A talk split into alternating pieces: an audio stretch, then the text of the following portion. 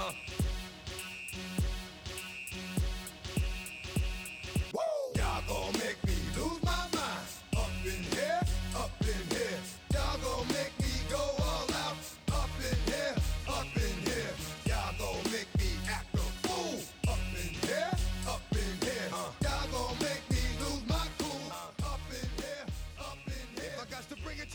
Hello and welcome to the post game on WERW. This is our third episode in the studio. I'm your host Ryan Tab here with Charlie DeSturco and AJ Gersh. What up? What up? What's up, guys? How we doing today? We are wonderful, better than ever. Back at it. Love it. We've got a lot going on today, uh, a lot to discuss after a big weekend in sports. Primarily, the All Star game is what we're going to start off with. The NBA All Star game. It was a fun weekend. Lots going on. Three point contest, dunk contest, um, and then the game itself. Team LeBron versus Team Steph, which we did pick in the betting table last week.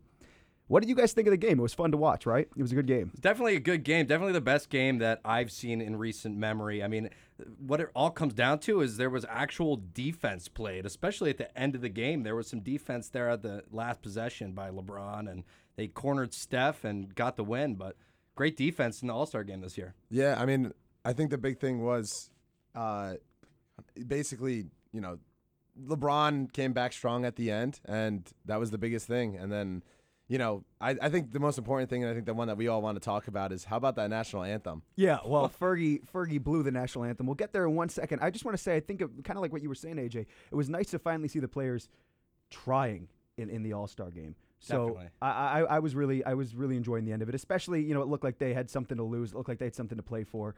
The end where the dead ball went off of Joel Embiid's foot. They reviewed it. They said it went off KD. Clearly it didn't. Big no call. And LeBron was at the scorers table arguing that. Definitely seemed like they had uh, some pride in winning that game. So I, I was definitely enjoying watching that last night. Yeah, Um, le- let me just talk about for a minute while we're on the topic of Joel Embiid, the NBA Skills Challenge, which I love the fact that they've incorporated big men into that in recent years. But uh, if you look back at the tape at Joel Embiid during the last run, he actually cheated. He didn't No, hit. no, no, no, no. He wasn't a cheat. He, I know what you're saying. He didn't hit the the pass. He didn't hit the pass into the bucket there. but apparently, my understanding is that you either hit the pass or you shoot all three balls. So at the end, he just threw the last one aside to count as his like last Uh, so- attempt. so he was actually smart. gaming it. he He's was smart, gaming it. yeah. you got to give him credit for that. I thought he was cheating at first as well.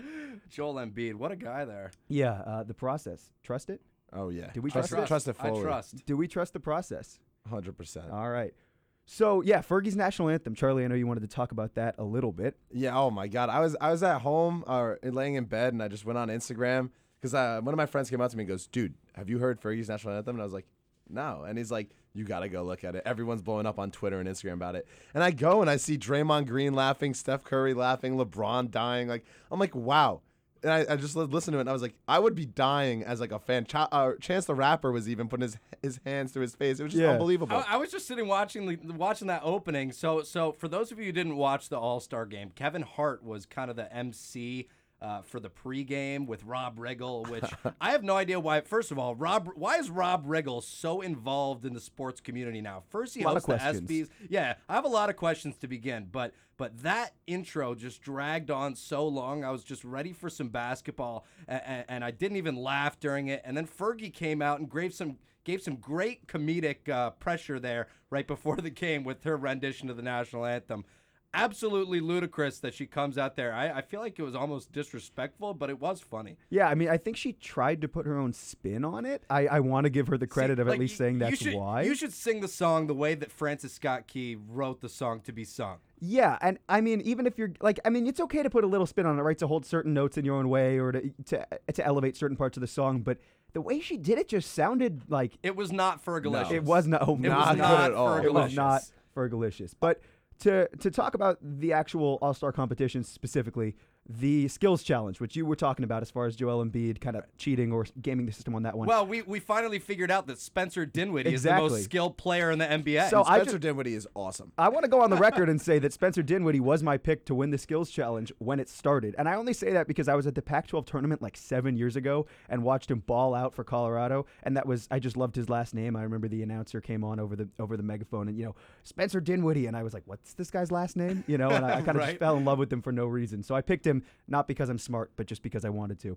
Well, Um, you, you give yourself some credit I'll- too. I'll give That's myself a pretty little smart credit. pick. Yeah. I'll, I'll take a little credit for it. He's it. also doing unbelievable for the Nets right now. but the dunk contest also, right? Oh. We have to look at the dunk contest. Have all the good dunks been done? Is that I- the problem? I think the problem that we're faced with today is there's just, you know, been so many dunk contests with so many players that everyone's done dunks. They've repeated dunks. They've done them three times. And I thought the best part about this dunk contest was the one dunk that I've never seen happen before, and that was when Larry Nance Jr. threw it off the oh, backboard, Oh, that was midair, awesome. caught it, did a double tap off the backboard, and then went into a slow windmill dunk. I thought that that was the best dunk of the night, and you know I, I'm a little biased because I really thought Donovan Mitchell was going to win going in, but uh, I really think that should have won Nance the contest. That, that that dunk was was awesome. I mean, the, the announcers, if you're watching that, the announcers didn't even know that he even threw the ball off the backboard until they watched the replay. Yeah, But he you was- had to watch. He, he, he was saying, "Yo, watch, Watch the slow mo. replay, Watch exactly. the replay." Right after he did it, he came off and was like pointing at the camera Yeah, and everything. you thought just a little tap and then dunk, but no, he actually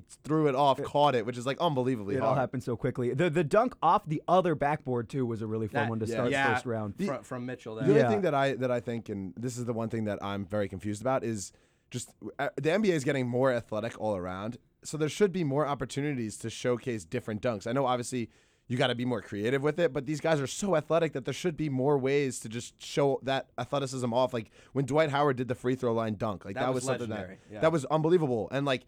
They just have those that now that athleticism that they have now, and you just need to just work on that and use your creativity for it. You know what I thought was a little bit ridiculous? Donovan Mitchell brings out, well, first of all, I think it's cool that he brought out his kids for a dunk, but during the same dunk, he brought out Kevin Hart.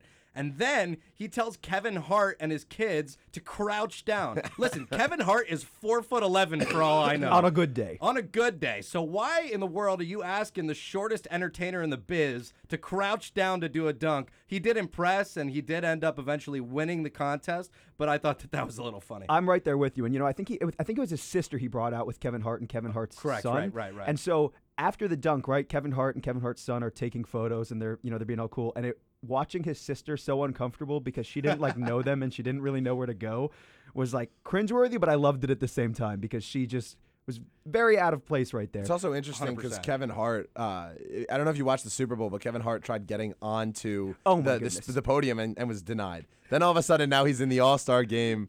You, know, it's just He's unbelievable. running the He's just everywhere. running the- yeah. he's everywhere. He's he's just the sports guru now. Just loves showing himself off. I mean, I can imagine if I was a celebrity of his caliber, the amount of times I would play the celebrity card just to do stuff. Like, I mean, I- it annoyed me when he tried to get on the stage for the Super Bowl win because I'm like, this is their moment. Let them enjoy it. You didn't do anything to contribute to this. But at the same time, if I was Kevin Hart, I'd be all over that. Oh, of Oh, course. yes. I'd be walking I thought around it was trying to really get in funny. everywhere. Uh, and shout out to another one of the uh, podcasts in our sports universe. But this is a quote from Pardon My Take regarding Kevin Hart. They said, I feel like there's a Rooney rule, but for Kevin Hart, for those of you who don't know, the Rooney rule is the rule where uh, NFL teams are required to interview one African American uh, head coach candidate uh, when there's an opening. And then they continue to say if there's a movie or TV show that does not feature Kevin Hart, you have to give Kevin Hart a chance to interview for it. Exactly. That's just a fact. It, He's it kind of seems to be the case. But overall, it was a fun All Star weekend, I'd say, and I think that they, the NBA, kind of got what they wanted out of the All Star game with a good battle down the stretch. Totally. And I thought it was just amazing that both teams were contributing to, to philanthropies of their choice. I mean, LeBron giving to the uh, this the after school program of LA is pretty awesome. And those kids out there on the court after the All Star game, when he received the MVP award, they just had a look in their eyes that I haven't seen before. So happy for those kids. So happy for LeBron making those kids' days. Yeah, it was a great weekend, and those guys really did contribute a lot. Uh, with that being said, let's talk a little bit about Syracuse basketball and their tournament hopes. This past week, Syracuse lost uh, to NC State, which was disappointing. Horrible. A But they bounced horrible back, loss. baby. But they bounced back with a seven-point win at Miami. What did you guys see from the Qs? And uh, what do you think their tournament hopes are at this point in their season? The, the biggest thing that surprised me is that they lost to NC State. I, I was at the game and you just watched Oshae Brissett pop off and he was unconscious. And then Syracuse just broke down in the last minute of play. Like every the the, the, the two three zone was not working at all. They were making all the threes. Uh, it, it was just unbelievable how bad of a defensive effort the last few minutes were. And it's just you know when when you're Syracuse and you're fighting for a tournament game, that was a must win game. Like you need to beat NC State. You need to beat uh, Miami, and they did. And you need to beat Boston College, of course. And then you needed to upset either UNC, Clemson, or Duke. And they just now have to. They likely have to beat two of those three now. Right. I know AJ, you and I were talking about this Yeah. earlier and how they have to do that. Right. We we were talking a little bit about this before the show started, before we came on air about how Syracuse is right on the right on the bubble once again. I know we're all juniors here since we've gotten to school. Syracuse has been the ultimate bubble team, making it our freshman year and making that awesome run to the Final Four, and then not getting into the tournament last year. But this year, I really do believe that if we have a shot to make the NCAA tournament, the Orange have to go and, and beat North Carolina in the dome on Wednesday, and then have to come back out and win either against Duke or Clemson, and especially beat Boston College. That's almost like a trap game to me. Yeah, I'm right there with you. I think it's important that they win all their winnable games at this point, and now because they lost one of those winnable games against NC State, you got to make up for that in another way, which isn't going to be easy. To me, the worst part about that NC State game is Syracuse had the game won a solid three times in that game, I would say. I mean, there were points where they had an 8, 10, 13 point lead and uh, continually allowed uh, NC State to get back into the game, and then ended up having to rally at the end of the games them- at the end of the game themselves. So when you're not able to play consistently for 40 minutes, especially at the end of those 40 minutes, it, it's a lot um, to try and Especially win a at game home. like that, especially at home. You can't you, expect can't go to the carrier. road? yeah, you can't go to the Carrier Dome and expect and take that lead and then blow it. And then when Oshae Totally. Brissett hits that game tying three uh, with like a minute left, that's when you need to stop that defensive possession and hold the ball and take that lead. And Syracuse just was unable to make that last stop. They were they were unconscious from three. NC State, give them credit, right? They, they were making all their threes. Uh, they were they were beating Syracuse bad, especially down the stretch. And it was just a it was just a game where they they broke they broke apart. Yeah, I, well, I definitely commend uh, the Orange and Jim Boeheim's team for taking that loss and turning it into something positive in Miami. Uh, you know, going and getting that win it, from a past 20 top 25 team. I know they just slipped out of the top 25 this week, but that's honestly a big resume builder for the for the tournament deciders. Right. I mean, I think it, it furthers that notion of is this team good enough to make the tournament? And I think, you know, one of the unfortunate, but at the same time fortunate things about the NCAA tournament is that you're going to have teams snubbed who aren't as bad as worse than 68th in the country, be it that 68 teams are going to be competing in the tournament Correct. because you have to give spots to certain teams from smaller conferences. So like there's not it's not really a conversation of whether or not Syracuse is a top 68 team in the country. Right. I, I think that we could all agree that, that that is a probably a fact that they are a top 68, 70 team in the country. Exactly, but the fun of the conversation becomes are they one of the top 68 teams that needs to be put in the tournament? Yeah, I'm KenPom. I don't know if you guys follow KenPom at all, but that's like he's Ken Pomeroy is like the main guy that does all the statistics sure. and all that. Yeah, Shout he out has Syracuse. kenpom.com. Yes, he has Syracuse ranked as the 45th best team in the country. Right, which and I would say that's pretty accurate. His uh, first of all, his rankings are like the gold standard to some Oh, of course. as far as college basketball is concerned. Totally. I I mean, I think it's pretty fair to say Syracuse is the 45th best team in the country. They've competed with top 25 teams. They haven't really competed with the best teams on their schedule, and for the most part, they've beaten teams that they should beat. Yeah. Not that they could beat, but that they should beat. The issue was that there are certain auto bids for certain Oh, uh, conferences. There are teams that you need to put in, even though you know they're not that competitive. You need to give them an opportunity, Right. and it's the beauty of college basketball as compared to maybe college football, where you're really looking at the four best teams for the playoff. We're looking at the 68 most tournament ready teams, not the 68 best teams. I mean, the other thing that uh, I mean, if you look at their remaining schedule, they're gonna have to play Clemson at Clemson, Top which is 25. and not only are they top 25, but they're one of the best three point shooting teams in the country. which does not bode well for a 2 3 No, team. and then you're looking at going into Cameron Indoor and having to upset Duke. Sheesh. I don't think that's gonna happen. Duke, who just went in and beat Well, Clemson. you, you yeah. can never count out a, a one-sided rivalry game. yeah, yeah, One-sided exactly. is, is, Well, is an That's, understatement. that's the way you know. Coming from an or- Baltimore Orioles fan, I am the king of one-sided rivalry games. One-sided rivalry against the Red Sox always. One-sided rivalry against the Yankees always. And then they, those two teams hate each other. It's kind of like a similar thing between Syracuse, Duke, UNC. Uh, we hate both of them, but they don't really give a you know what about us. Right, they're way too concerned with each other.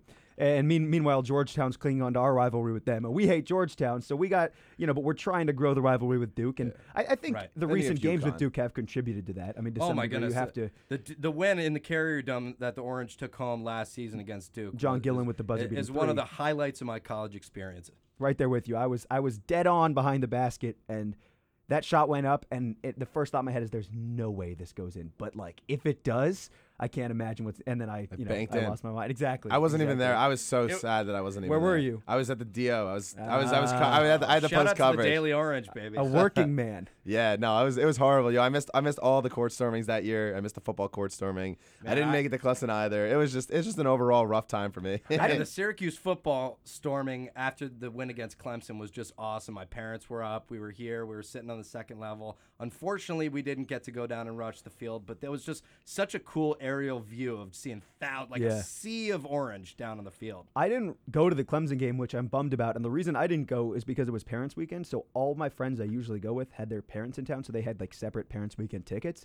And I didn't right. really feel like going by myself. And then I'm sitting there and I'm like, really? Like the one Yeah, game I decided not to go to, we're gonna beat Clemson. But I think I read after that game the most Syracuse story you can possibly imagine. There was a guy who jumped off like the second or third level to like storm the storm field. the field. and he, he was he wasn't a student; it was a local, and he was just like, I was so excited. He broke like the Jeez. classic townie. Right, he broke like Classic both his legs. Uh, If you read the piece, you can look it up online. I'm sure you know the the Do wrote about it or something. I'm sure there's an article about it because I, I read it somewhere. But just and the way it's written is really funny too. And his reaction, he's like, "Yeah, I would do it again." Like, you know, he was just all for it. He was like, "I was that excited. It was in the moment." And I think Dino went to the uh, hospital to visit him at some point, which was pretty good. That, that, Yeah, yeah, that- that, that reminds me of uh, I think it was a Travis Scott concert a few a few months ago. My Yeah, brother May- was telling me Mayfest, about it, yeah. and if, and like Travis was like, "Yo, jump down!" and like the guy jumped from like the second level and like broke his legs and like and like the, when the med- as the medical unit was like t- uh, uh, tailoring to him and they were picking him up and all that, Travis Scott went over and gave him like a. A gold watch that he had, a Rolex, whatever. So where was this? So Travis it was Scott, at one of his concerts. I Travis think. Scott tells this guy to jump off a balcony, and all he gives him is a watch. In And, and- and that, that watch is probably like thirty, forty thousand It- It dollars. definitely probably covered his medical expenses. This is how I'm going to parent my kids in the future. Not if your friends jump off a bridge, you're you going to do it? But if Travis Scott tells you to jump off the second level, are you going to do it for a gold watch in return? Oh, 100%. Medical Oh bills my paid for. You got six months and two casts, but you got to go watch It's a great Travis story Scott. too. I mean, Oh, yeah. I mean, definitely a good party story. And like you said, you get to meet Travis Scott. You get to get his watch. Did you guys go to Travis Scott's performance at the Dome last Uh, year? I was in I was UN. I was in North Carolina for the uh, ACC tournament for lacrosse. a working man. Dude, I it was I, I miss everything that's good Apparently, to this that's what it seems like. Unbelievable. That was a lot of Mr. fun, though. Daily Orange yeah, here. Yeah, Good exactly. thing I'm done right now and Big I'm just enjoying my life. Yeah. All right. Well, we're gonna head to break, and we'll be back in a couple minutes to talk the NFL draft, the betting table, and a weekend update. And we will see you then.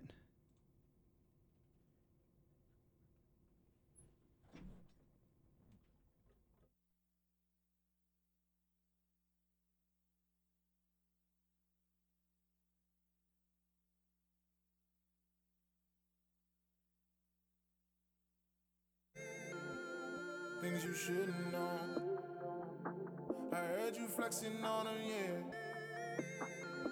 You wanna mix it up.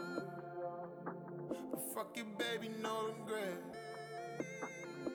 You never switch it up two times. Last night you showed me all the ratchet shit that you learned. I showed her how to treat a Lambo like a new bird. And dancing naked on a table, that's the true her. It was a vibe if you wanna know. I heard you got too lit last night.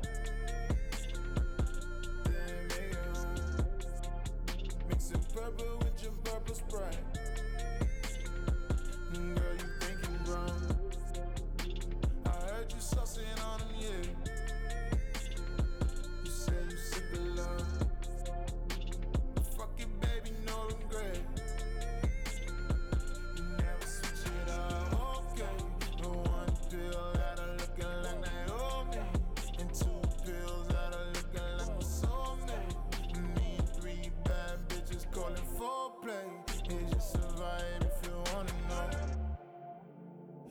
heard you got too lit last night. Didn't make it home. Mixing purple with your purple sprite. Things you shouldn't know. I heard you sussing on him, yeah. You say you sick of love. Fuck it, baby, no regret.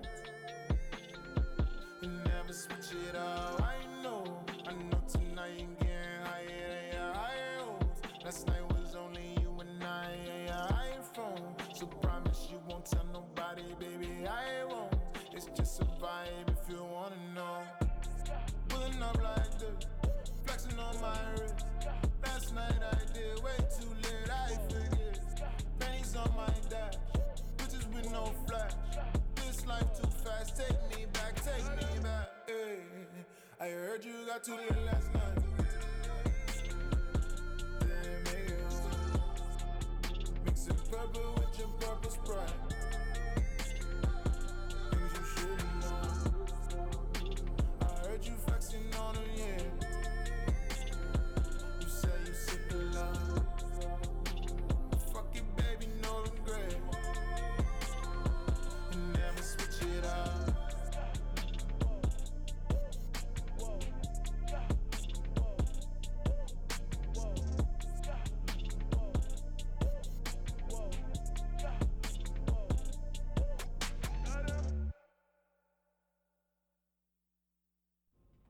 And we are back on WERW.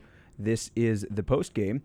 And uh, I was walking over here before the show, and I saw a giant nut driving down Comstock. And when I mean a nut, I mean a giant literal- peanut, a like literal like peanut. like a twenty foot peanut. That's hilarious because that's actually my friend. He he You- actually your friend is the peanut. my friend is the guy that drives the pla- the peanut planters mobile. He actually so he's been listen to this actually. This is actually really interesting. He's been driving around the world. He's been in 19 diff- or America, 19 different states so far, driving a 26 foot long peanut on wheels. This is his job for a year. He, he, he is recruiting kids now from Syracuse because he's a Syracuse student. He is he- he's driving around just trying to recruit people. He has like the big planters peanut guy Recruit come people around for for planters to be to be the next guy that drives to the be the next mobile. nut. The, the Nutmobile. Yeah, essentially, it's just like they literally just hire two people every year to drive around America and recruit people to join like planters and to like know more about planters. So how do you know this kid? He he was in my fraternity. He Oh, was, he so was it- actually our it's just so- president. okay, so you knew him and he graduated. Now he's the nut. Yeah, so he Now he's a graduated. nut. Right. Yeah, now he's like the nut man. Yeah. How, how much does he make for being the nut? Uh, that that I don't know that yet. I haven't Undis- asked him. undisclosed But I mean, you get, but like he he gets like salary benefits and like also a lot of the stuff is ex- expense paid for. So like he goes like ba- he went to baseball games over the summer. So and they he's were paying for traveling. that. Yeah, He's ba- he's basically traveling, taking a year off, making money and getting benefits to drive a peanut mobile. So his fellow nut uh, is his fellow nut like his friend? no, Or- she's she's. I met her last night. She's actually like just like a, of another person that just So got hired. another random another that two random nuts.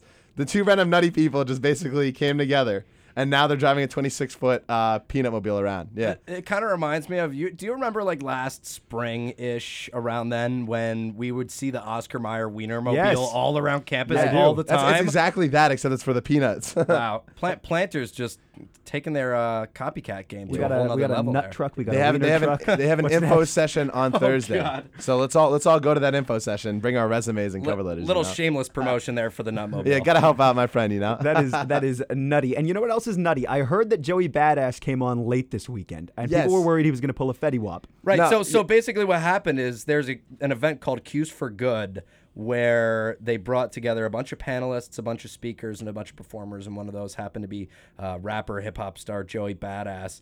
And I didn't go to the concert personally, but I I, know there. Charlie did, so I'll let you fill in the, the details. And give Yeah. the people an understanding of what happened with Fetty Wap so this context. Yeah. Okay. So yeah, what happened with Fetty Wap was he was basically brought on to do Juice Jam, which we have two concerts every year in Syracuse, two big ones, one in the fall, one in the spring, and he was supposed to headline the fall and just never showed up. Apparently, he was late for his flight or something. You know how rappers are. We were just waiting out there for an hour though. Oh, yeah, no one knew. Stage. we no one definitely know exactly how rappers are, right? We're all Yeah, rappers here. exactly. Yeah, we all we all know how they are. But uh, anyway, so I'm I'm sitting there. There's like an MC out there just like playing random songs, and everyone's just starting to chant, "We want Joey." And it's been and, and my friend who works for UU is like, "Oh, he's supposed to come on at 10:15." So 10:15 passes, then 10:30 passes, and then it's like around 10:45, and now everyone's growing tired. And then eventually, I I, I don't know exactly the time, probably around 10:45, 11 o'clock. Uh, he comes out and he comes out right away, plays comes some of his famous songs, and then all of a sudden he just asks for a big mosh pit.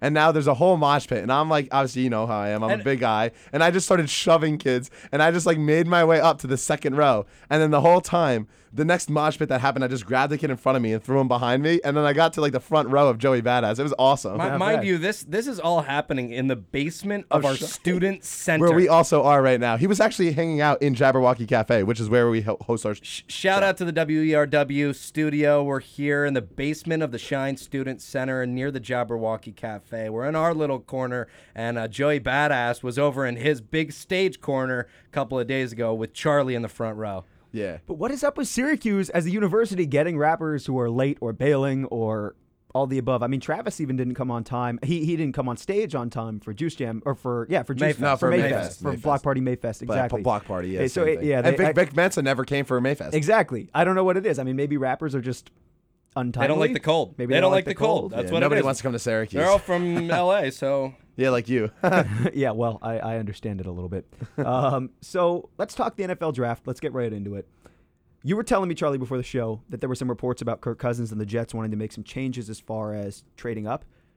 yeah, yeah. Okay, so no, not well for Kirk Cousins. What the Jets want to do, what which Rich Cimini, Uh, uh, those are ESPN separate ideas, Yeah, right, yeah, yeah. yeah, yeah. And uh, so basically, what I think they should do is they should draft Baker Mayfield at six and sign AJ McCarron or McCown, and then have Baker learn under them. But what the Jets want to do, according to Cimini, who's the ESPN writer for um, the Jets, he says that the Jets are willing to pay whatever for Kirk Cousins, and if that means twenty or twenty-five million a year, that means twenty or twenty-five million a year. Well, well, here is where I agree and disagree with you. I think that AJ McCarron is actually going to hold out until the end of free agency and sign with a team who's going to pay him 20 to 25 million dollars a year. Like it's like the Mike Glennon effect. Like he's a, a, a below average quarterback in the NFL but still a better player than a lot of teams have starting. So, I would have my namesake getting a 20 to 25 million dollar deal by the end of free agency. Oh no way! I, I just can't see that happening. I don't. I know the Mike Glennon effect is all that, and you know Nick Foles got paid big when he first left Philly after doing unbelievable.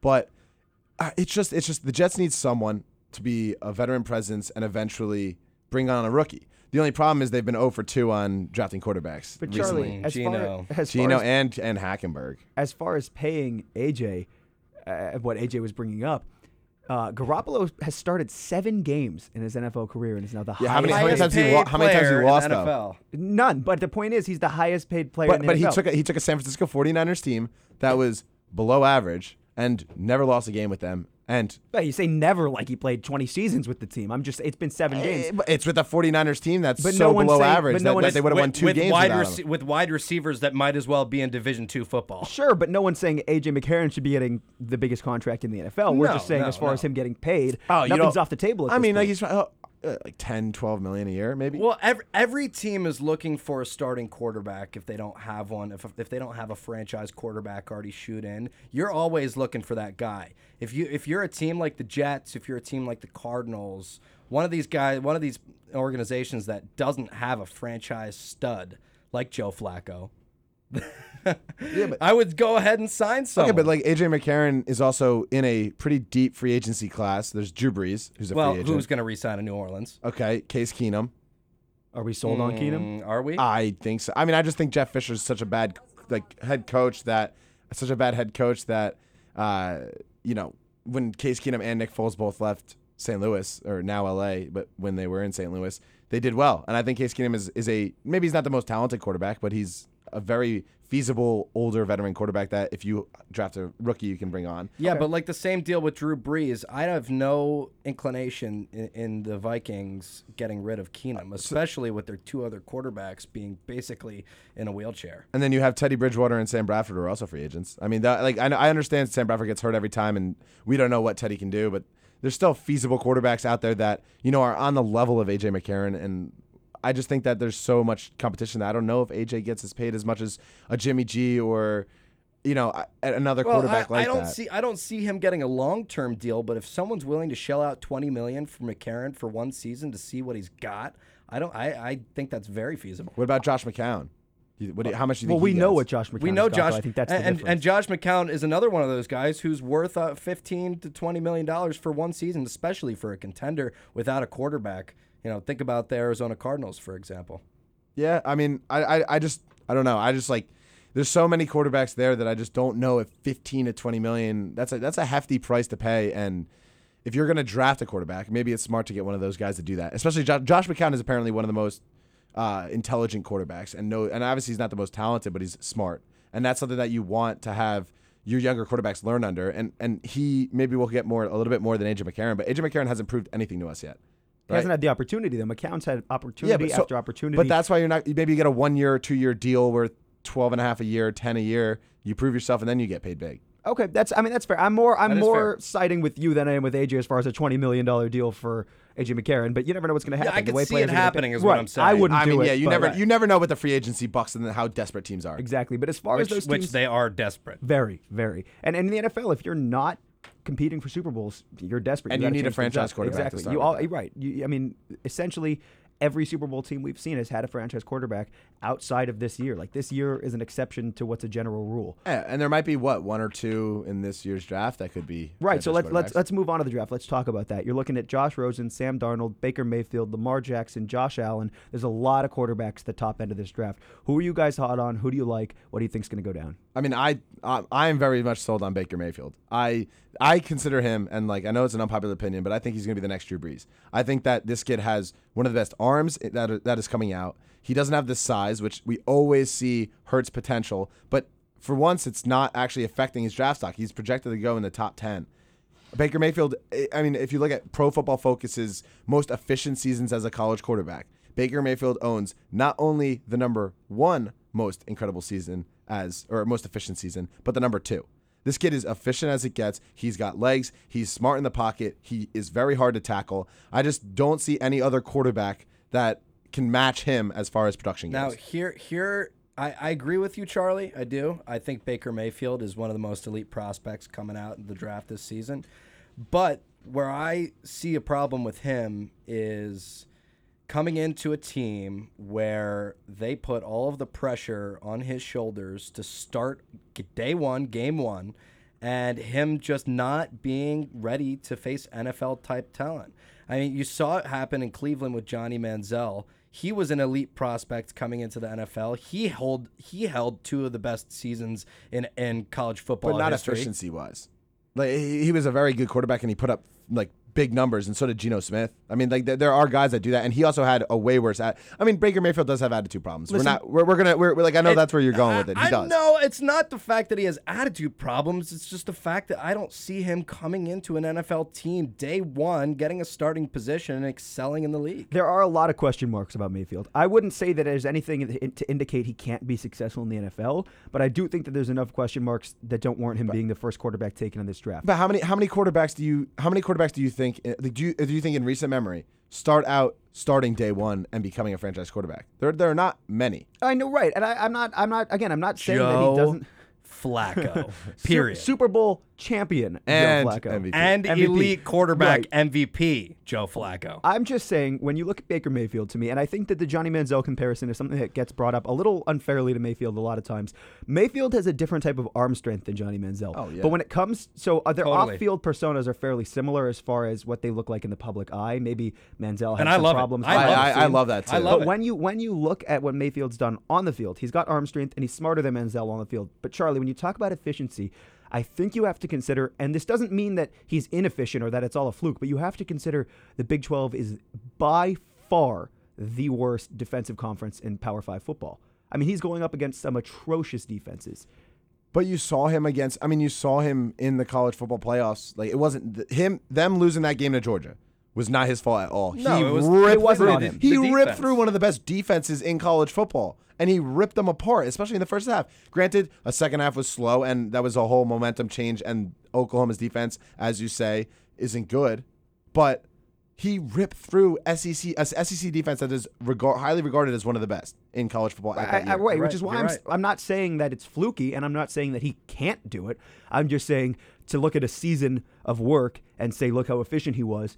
You also have to look at the teams he played all season But- and but- look how bad they are. And then you think about what Josh Allen comes from Wyoming. There's no teams there. that I'm not- I'm not against. hot on Josh Allen either. Hold Oh, on, hold I'm, on. I'm big on Josh Say- Allen. I love Josh. Allen. All right, let's hear the case for Josh Allen. Well, let, so so Josh Allen, he's he's big, he's tall, he's strong, he has an accurate arm. He he he is also another one of those very efficient quarterbacks. I get that he's coming out of Wyoming, where he's, where he's basically playing JV type talent. Except this year he was inefficient. That's the problem.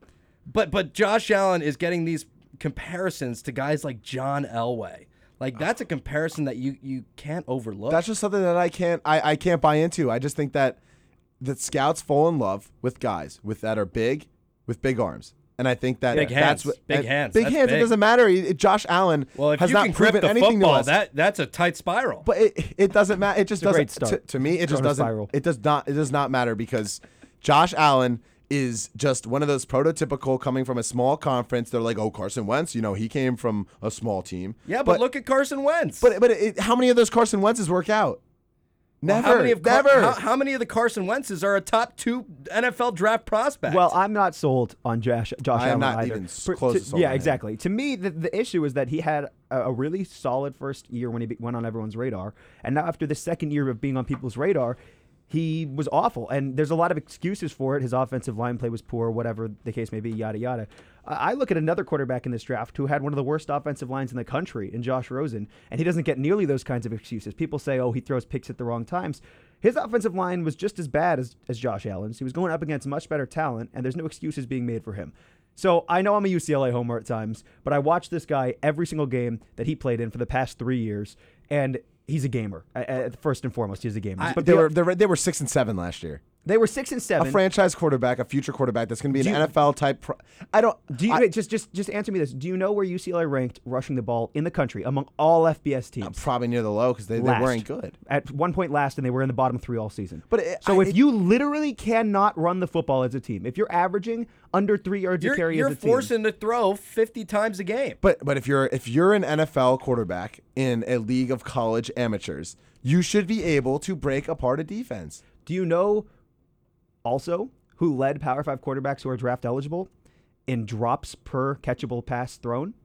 Probably Allen. It was I mean- Josh I mean, Rosen. Josh Rosen. yeah. His receivers led the country in drops. His running backs were the worst in the country. He threw the ball 40 times a game and managed to win six games doing it, missing two of them at the end of the year. So, so the real question that we're we're asking ourselves here is: it gonna be a twin Josh top two pick NFL draft? Oh, pro- I mean, prob. I don't think Allen will, but I think maybe Rosen. Rosen's does. going to the Giants at two. I don't know. I think Browns Saquon Barkley might go to the Giants at two. The, the, Well, the, the I think Barkley's gonna go at four to the Browns. I no, I don't think he drops past three. I don't. I just J- Saquon Barkley. What about Chubb? Saquon Barkley is the best the best player in this draft. There's no doubt about it. yeah, but Hands he's, at, but he's at the most readily available position as well. Yeah, but I mean, if you think about it, if you think about it this way, if if the Browns sign or do something at quarterback in the offseason, then there's no way they shouldn't draft Saquon Barkley one. The Browns are going to draft a quarterback. Yeah, w- well, unless they sign one.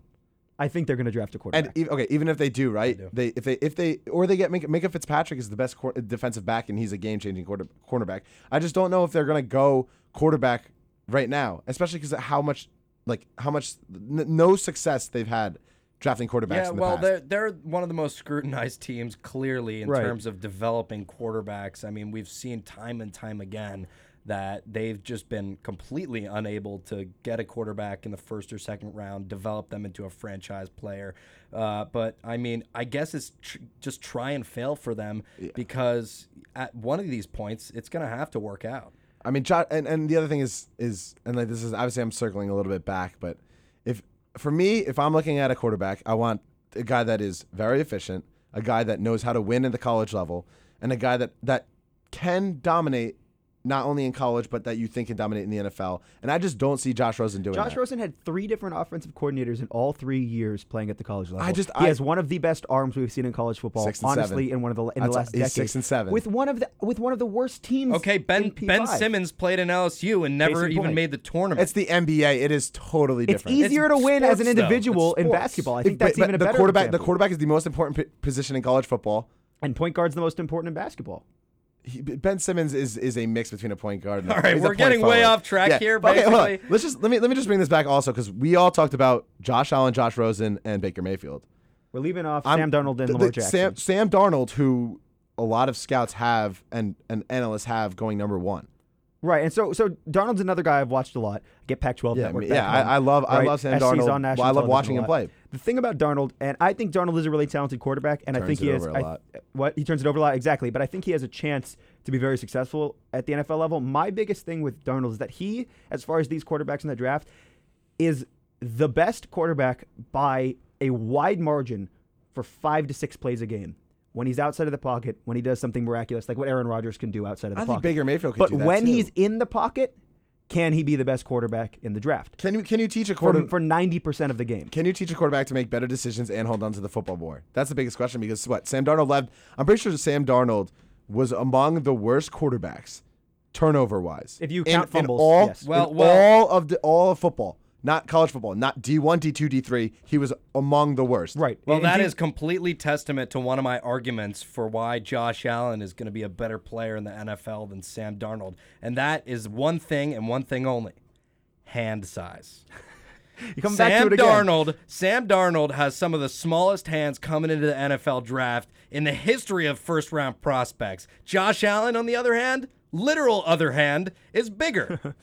I, I think we're also neglecting to talk about Lamar Jackson a little bit, and I think there's a lot of conversation about right. what position he fits in in the NFL. If his frame's too small, I think Lamar Jackson has a real chance to be a good NFL quarterback, if not a great NFL quarterback. I'm not saying that he will be because I don't know that his play style translates, but it's not a matter of his ability to accomplish things. He might be one of the most effective passers of e- e- effective, not efficient, effective in the sense that when he flicks his wrist, he can throw the ball the length of the field Yeah. on, on a laser, on, And on if, a you, rope. if you look at this guy just in person, y- you would never be able to guess that this guy can throw a 50 yard bomb down exactly. the field. And he's got speed that Yeah. almost nobody can match. mean- so when you have talent like that, I think that you always have a chance. We saw him. We I mean, we saw him against Syracuse multiple times, and we saw him break apart Syracuse multiple times. Right. But the the thing that concerns me the most about Lamar Jackson is that he played in a relatively weak ACC, right? For for three years. now. Correct. He played in a relatively weak ACC, and then when he gets that one chance in a bowl game this year, he threw four interceptions, and they lost by four. That that game should not. They should have beaten Mississippi State. They I, Lamar Jackson just kind of broke down on on national television. Right. I mean, when you get him against teams that know how to stop the option plays and contain him as a runner, and you force him to pass and solely be a passer, he becomes very ineffective. I think that if you get him in the right offense in the NFL with a creative coach, I think there's a lot he can do. I also think he can be very disappointing if you don't get him in the right place. And it just depends where he ends up.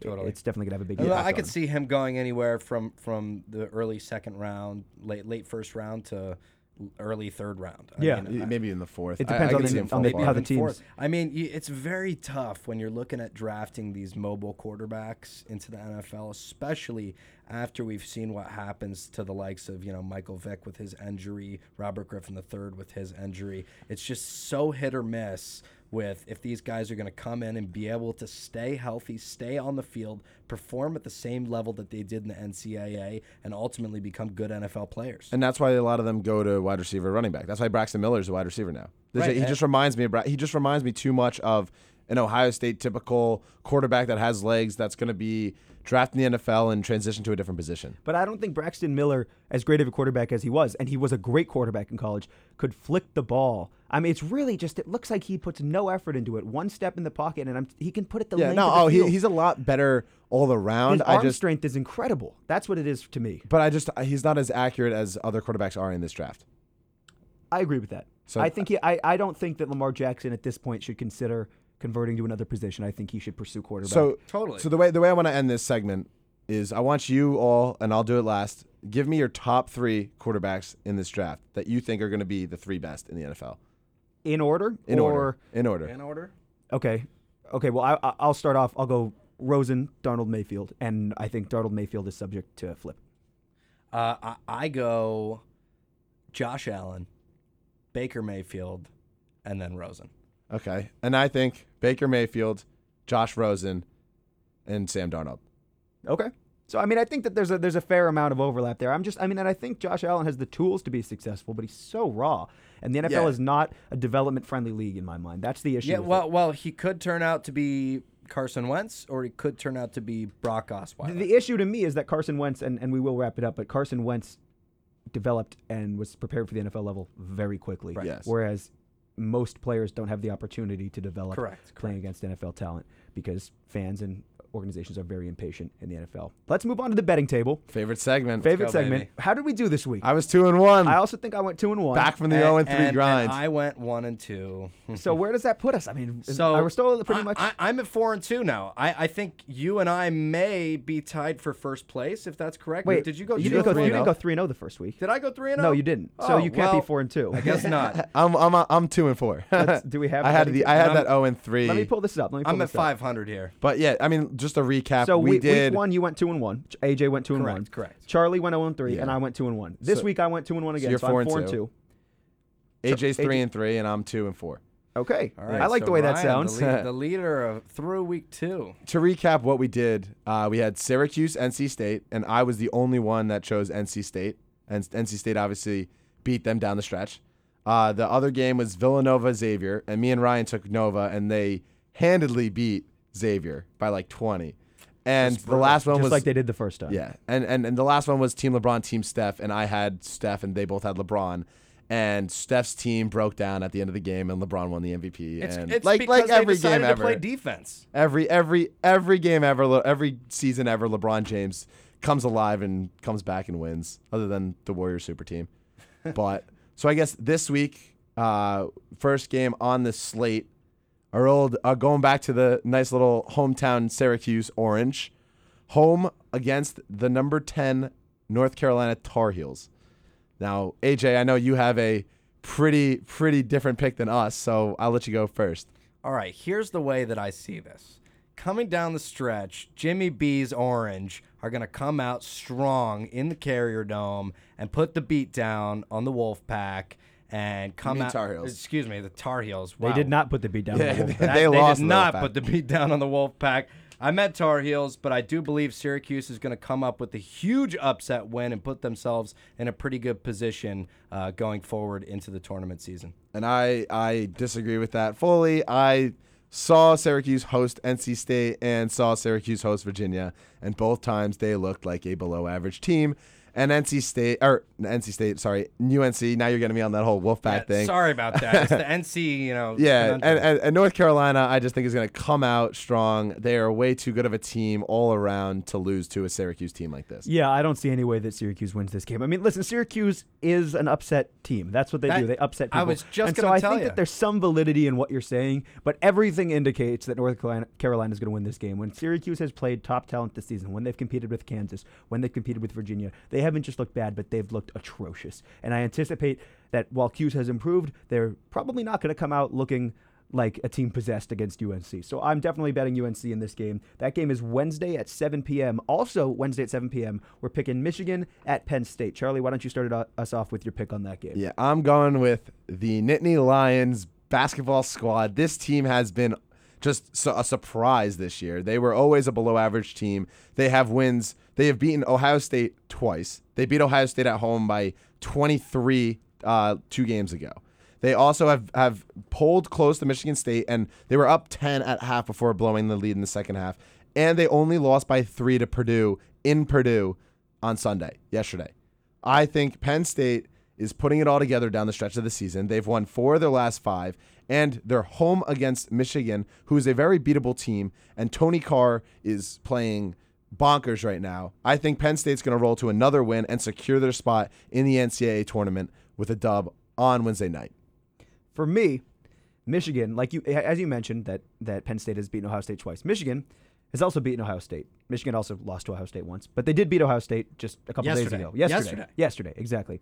Michigan's two combined losses against Purdue. They lost on Tuesday, January 9th, number 5 Purdue. They lost by 1 point, and they lost Thursday, January 25th to Purdue. Number 3 Purdue, they lost by 4, Four points. points. We're looking at a 5-point spread in their two losses to Purdue. Purdue is without question one of the most competitive, one of the best teams in college basketball. I think that this Michigan team has been trending in the right direction. I think they've gotten consistently better after every game they've played this season, and they've shown a lot of growth. Most of their losses were on the early part of the season. I think that this Michigan team is going to beat Penn State. And Ryan, I really do have to agree with you there. Uh, not only coming from a little bit of a Michigan fan here, I really enjoy uh, watching Beilein's uh, squad play, and Zak Irvin is a stud at guard for them. Uh, they have been coming off of some big wins. They beat Ohio State and Iowa, and uh, now I see them winning this uh, this week against Penn State. And then our last pick for the betting table this week, Bucks at Raptors, Friday, 7:30, NBA action. Who you guys got? Well, uh, right off the bat here, I'm going to pick the best team in the NBA right now, which is the Toronto Raptors. Based off of what? Based based based off of their past two weeks, they're the hottest team besides you know maybe arguably besides the Jazz. They're the hottest team in basketball. Hottest, right now. sure, but best, no.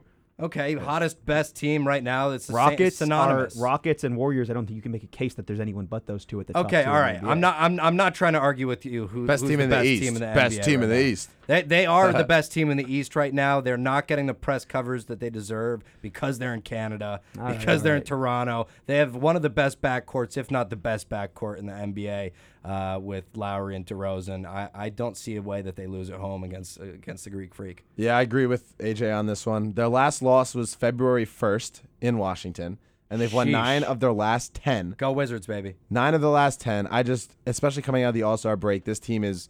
It was unconscious. I know there might be a little bit of a skid, you know, not having to play it for a week, but I just think at home uh, with a team that's 41 and 16, the Raptors are going to roll to another win. I do think that the Raptors are going to be competitive in this game, but I'm going to take the Bucks. I think Giannis is going to be too much for them to handle, and I think that the Bucks are going to win this game. Maybe not handily, and it's definitely going to be a toss-up, but I take the Bucks in this game. Thank you for listening. This has been the post game on WERW. We'll see you next week. See you next Th- week. Thank you.